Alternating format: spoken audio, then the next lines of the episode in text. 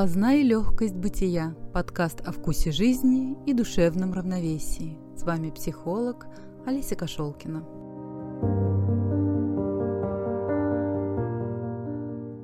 Предательство. Темная сторона доверия. История, навеянная статьей Джеймса Хилмана «Предательство». Жил-был герой. Мужчина или женщина – кто знает. Думаю, что для данной истории это не так уж и важно. С предательством сталкиваются и мужчины, и женщины.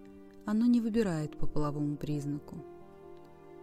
Главное то, что герой жил себе свою жизнь и искренне верил, что все в этом мире устроено хорошо и чудесно. Его сознание дремало где-то в глубине, а он просто жил, верил в себя, в других людей и в то, что, как говорит Джеймс Хилман, Земля действительно лежит у нас под ногами и не исчезнет со следующим шагом, что солнце завтра снова взойдет, и что небеса не обрушатся на голову, что Бог создал этот мир для человека. Такая наивность спасала нашего героя или героиню, как вы помните, от знаний о собственной двойственности и о двойственности мира тоже. В другом наш герой видел абсолютную преданность и однозначно любовь. Вопросы предательства не рассматривались по определению. И, конечно же, он не раздумывал о своей способности предавать, врать, искушать, обвинять и прочих прекрасных человеческих особенностях. Система верования работала стабильно и неизменно. Было только маленькое «но». Эта система координат была непригодна для жизни, а значит, предательство было предопределено. Джеймс Хилман пишет, «Любые изменения в отношениях доверия уже являются предательством. Истина доверия и предательства в том, что они содержатся друг в друге. Без возможности предательства не может быть и доверия. Обещания не сдерживаются – Слова нарушаются, доверие превращается в вероломство. Нас предают именно там, где возможны самые доверительные отношения. По-настоящему предать могут только те, кому мы по-настоящему доверяем. Братья, возлюбленные, жены, мужья, не враги, не незнакомцы. Чем сильнее любовь и преданность, участие и интерес, тем сильнее предательство. Доверие и способность предавать пришли в этот мир одновременно, и для продвижения первичное доверие должно быть разрушено. Более того, далее мы будем расти не из этого первичного доверия. Придет кризис, разрыв, связанный с предательством, который и есть необходимое условие изгнания из рая в реальный мир сознания и ответственности. Конец цитаты. И вот однажды, всегда что-то происходит однажды, нашего героя предают. Вы помните, его сознание спит где-то глубоко. Он искренне верит в прекрасный мир и не допускает, что люди коварны и хитры, а слова не имеют такой силы, как он бы хотел. Его развитие останавливается на этом этапе, дальше не идет, ведь все и так хорошо. Но мы-то с вами знаем, что так не бывает в реальном мире – Невозможно жить в полном доверии без боли, обмана и зла. Никто нам не может этого гарантировать. Ни Бог, ни церковь, ни семья, ни аналитик. Никто. Если есть свет, то всегда есть тьма или тень. А с другой стороны, в чем ценность доверия, если возможность предательства исключена? Джеймс Хилман пишет, если человек прыгает, зная, что чьи-то руки всегда готовы поймать, то на самом деле нет и прыжка. И я с ним согласна. Сейчас согласна, но спросили бы вы меня 15 лет назад, и я была бы очень даже против. Но вернемся к нашему герою. Его все-таки, и может быть, наконец, предают. Сказать, что это больно, значит ничего не сказать. Мир разбивается на осколки, человек вдруг обнаруживает, что слова всего лишь слова, и они не имеют абсолютной силы. что весь его мир, построенный на идеях доверия, оказался пустой иллюзией. Друзья, оказывается, могут врать и оставлять человека одного в бою, забывая слова о верности, преданности. Жена или муж могут изменять и предавать, забывая о признаниях и клятвах, сказанных ранее. А партнеры очень даже спокойные, без зазрения совести. Какая совесть, когда такая прибыль? Могут воровать и забирать бизнес, игнорируя совместный тяжкий труд. А любимые? Любимые могут умирать. И тогда человека предает сам Бог. И это, конечно, катастрофа. Детский наивный мир разрушен, а взрослый слишком трагичен. Я думаю, каждый из вас сейчас вспоминает свой первый опыт предательства. Но первый опыт не всегда избавляет от наивности, к сожалению. Иногда требуется много лет, чтобы опыт разных предательств был переварен и трансформирован в нечто другое. И основной вопрос во что? А главный вопрос – как? Обратимся снова к Хилману. Качества, свойственные вечному ребенку, позиция бесстрашной сохранности и надежды на чудо исчезают. Как только разрушается первичное доверие, богоподобный юнец погибает, но рождается человек. А пока наш герой идет путем пробуждения сознания. Только сначала этот путь окрашен болью, гневом, разочарованием, обидой перед жестоким обманом. Это очень страшное и опасное место в нашей истории. Ведь вновь встать после такого падения, когда не подхватили, а отошли в сторону, можно в очень разном состоянии – именно здесь перед героем возникает выбор. И выбор этот очень непрост. Конечно, логично звучит вариант «понять и простить». Но логика здесь совсем не работает чаще всего.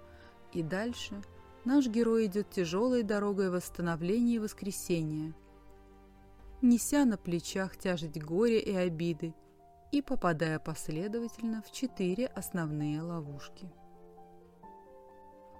И первая ловушка – это отрицание. Выглядит вполне себе успокаивающе. Ведь нашего героя предал кто-то близкий. И это невыносимо больно. А значит, надо сделать так, чтобы этот близкий стал чудовищем. И тогда все понятно и ладненько. Главное, очень внимательно, желательно грубо и очень тщательно увидеть все ужасные стороны этого в прошлом близкого персонажа. И неважно, что до этого наш герой, видимо, сильно идеализировал другого и сам старался не замечать какие-то особенности характера своего друга, партнера, мужа или жены. Сейчас задача максимально сфокусироваться на его демонах, ну то есть ужасных проявлениях его характера и не отвлекаться. Иначе боль становится нестерпимой. Каждый из нас проходил этот этап и попадал в эту ловушку ужасного другого. И вроде все прекрасно. Враг назначен, сочувствующие собраны, игра продолжается. Только проблема в том, что следующая ловушка близко. И она точно является следствием предыдущей и намного более опасная. Наш герой становится циником. Цитата. Разочарование в любви, идее, организации, друге, партнере часто приводит к таким изменениям в пострадавшем, что он начинает отрицать не только конкретную личность или отношения, но всякую возможность любви. Будь начеку. Все в порядке, приятель, ты не увидишь моих шрамов от разрушенного доверия. Сломленный идеализм приводит к жесткой философии цинизма. Конец цитаты и чудо не происходит. Птица Феникс не возрождается. Герой не способен подняться над предательством и пойти дальше. Тупик. Вроде да, только это видимость. на самом деле процесс идет дальше. И следующая ловушка не за горами. Ведь именно цинизм заставляет героя забыть о том, что для него ценно. Не думать о том, что он выбирает, говорит, думает. Именно цинизм толкает дальше в отношения, проекты и прочие мероприятия без раздумий и без пределов. «Какие пределы?» – спросит он. «Меня так жестко предали. Люди – чудовища. Я ни во что и никому не верю. О каких пределах и ценностях вы говорите?» – возмущается наш герой. И ведь он в чем-то прав, подумаете вы. И точно так думала я в свое время. Опасность только в том, что, презирая наивность и становясь циничным, наш герой начинает предавать свои идеалы и ценности и попадает в третью ловушку, самую опасную. Он изменяет самому себе и предает себя уже сам. Эта ловушка будто специально создана для тех, кого предали самые близкие люди. Ведь в близости часто рождается что-то хрупкое, ценное, неповторимое, выходящее из самых глубин души.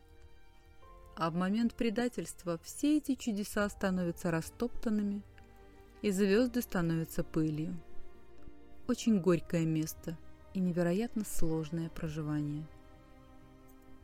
И как здесь остаться верным себе? Наш герой тоже не смог. Он просто прекратил дышать и смотреть дальше.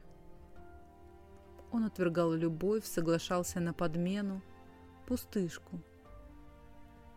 Ведь желающих быть в отношениях, вроде как в отношениях, тоже много. Он игнорировал свои понятия о партнерстве, обманывал других, а совесть держал в узде и не позволял ей говорить. Изменял тем, кто верил ему, и не хотел даже думать о том, что происходит. Главное не чувствовать неприятный запах. Главное не осознавать, что раз за разом герой предает себя. И вот однажды, снова это однажды, наш герой обнаруживает, что все то, в чем он уличил своего врага, все то, что когда-то сломало его, теперь правит в его жизни. И снова Джеймс Хилман. Странное переживание – осознавать, что ты предаешь сам себя, отворачиваешься от собственного опыта, посчитав его отрицательным и теневым, разрушаешь собственную систему ценностей – при разрыве дружбы, партнерства, брака, любовной связи неожиданно самое противное и неприятное всплывает. И человек осознает, что поступает так же слепо и жалко, как другие, а затем оправдывает себя чужой системой ценностей. И тогда он действительно предан и передан в руки внутреннего врага. Конец цитаты. Вместо того, чтобы взять и нести этот болезненный опыт и переварить его, в конце концов, и как бы ни больно было оставаться собой, герой выбирает предавать себя. Это ли не катастрофа? И тем не менее предательство свершилось, и ловушки пройдены. Что же дальше предстоит пройти нашему человеку? Обращаемся снова к Джеймсу Хилману. После предательства никто не в состоянии слушать какие-либо объяснения. И это творческий стимул предательства. Пострадавший должен сам воскресить себя, сделать шаг вперед и самостоятельно истолковать все произошедшее. Но творческим этот ответ может стать, только если пострадавший миновал все описанные выше опасности. Конец цитаты. И наш герой начинает искать. Искать ответы в себе, в других, ответы на вопросы о мотивах предательства и о том, что двигало тем, кто предал. Эти размышления требуют от нашего героя смотреть на ситуацию шире и глубже. Только так он сможет продвинуться дальше боли, горечи, обиды и разочарования. Смотреть не только на другого, предавшего его, но и на самого себя. На свою наивность и нежелание смотреть дальше красивой картинки. И на то, что предательство должно было случиться так или иначе. И столкнуться с вопросом, а есть ли любовь вообще? Джеймс Хилман говорит, «Безусловно, ответственность – это часть любви, так же, как и озабоченность, участие, идентификация. Но точно выявить зверя или мудреца нам поможет противоположность любви – сила. Если предательство совершено для личной выгоды, чтобы выбраться из трудной ситуации, спасти свою шкуру, получить удовольствие, утолить желание – или удовлетворить потребность, позаботиться о себе, то можно и не сомневаться. Балом правит не любовь, а сила. Конец цитаты. Только так, шаг за шагом расширяя свое сознание, герой идет дальше, обретая себя вновь и собирая свою душу по кускам, интегрируя прожитый опыт – и перед ним предстает новое испытание под названием «Прощение». Я не знаю, как вам, но нашему герою это испытание казалось невозможным. Звучит так просто. Прости, станет легче. Но когда так больно, так непростительно больно, разве можно простить? Простить того, кому доверял, в кого вкладывал душу, время а потом был так жестоко предан. Цитата. Прощение имеет смысл только когда мы не можем ни простить, ни забыть, а сны не дают нам забыть. Возможно, единственным положительным итогом предательства является прощение. И прощение немыслимо без предательства – ни доверие, ни прощение не могут быть полностью осознаны без предательства. Предательство – темная сторона и того, и другого, придающая им смысл и позволяющая им существовать. Конец цитаты. Наш герой здесь остановился и задумался. А может ли он простить без искупления другого?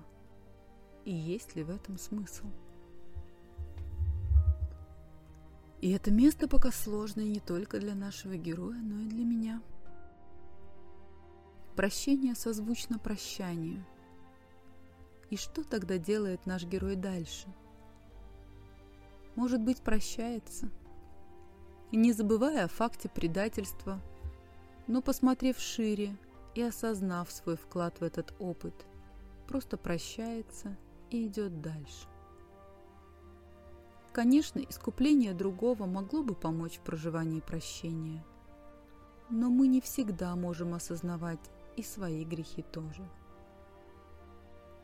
Это правда очень тяжелое и непростое переживание вдруг осознать всю глубину того, что совершил. Думаю, каждому из нас есть о чем сожалеть. И не все с этими переживаниями справляются. Поэтому ждать искупления от другого, конечно, можно. Только как долго? Хилман говорит, окончательная интеграция переживания может привести к прощению со стороны жертвы, искуплению со стороны предателя и примирению. Ни одного человека с другим. Примирению каждого из них произошедшим событием. Конец цитаты.